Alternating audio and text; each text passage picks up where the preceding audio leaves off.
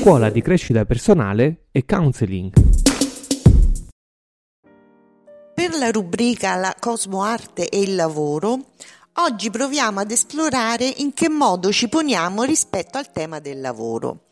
Tranne i pochi casi in cui abbiamo trovato nel lavoro la possibilità di esprimere positivamente noi stessi, la maggior parte delle persone vive l'ambito lavorativo con pesantezza, insoddisfazione, delusione, addirittura odio. A livello esistenziale il lavoro rappresenta l'archetipo della madre, non a caso da esso traiamo il nutrimento per vivere. Ne consegue che facilmente e molto spesso proiettiamo su esso la nostra madre negativa interiore. Non ci dà valore, ci inganna, non ci riconosce, ci manipola, ci chiede sempre troppo e così via. Ma la madre non è tutta negativa. Queste proiezioni nascono essenzialmente dalla difficoltà di voler riconoscere alla madre lavoro un potere che indubbiamente ha. Ma noi in che modo ci confrontiamo con il potere?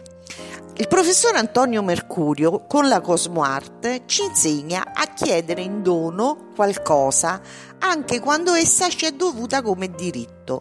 La richiesta rivolta alla madre interna positiva di avere in dono quanto ci è stato sottratto dalla madre negativa ha un doppio effetto, quello di ricostruire la madre interna positiva e quello di liberarci dal senso di colpa di voler rivendicare con la pretesa quel diritto da cui siamo stati espropriati. Questi due effetti ne generano un terzo che è raro e prezioso, la capacità di poter fruire il godimento del diritto recuperato attraverso il dono e non solo con la forza.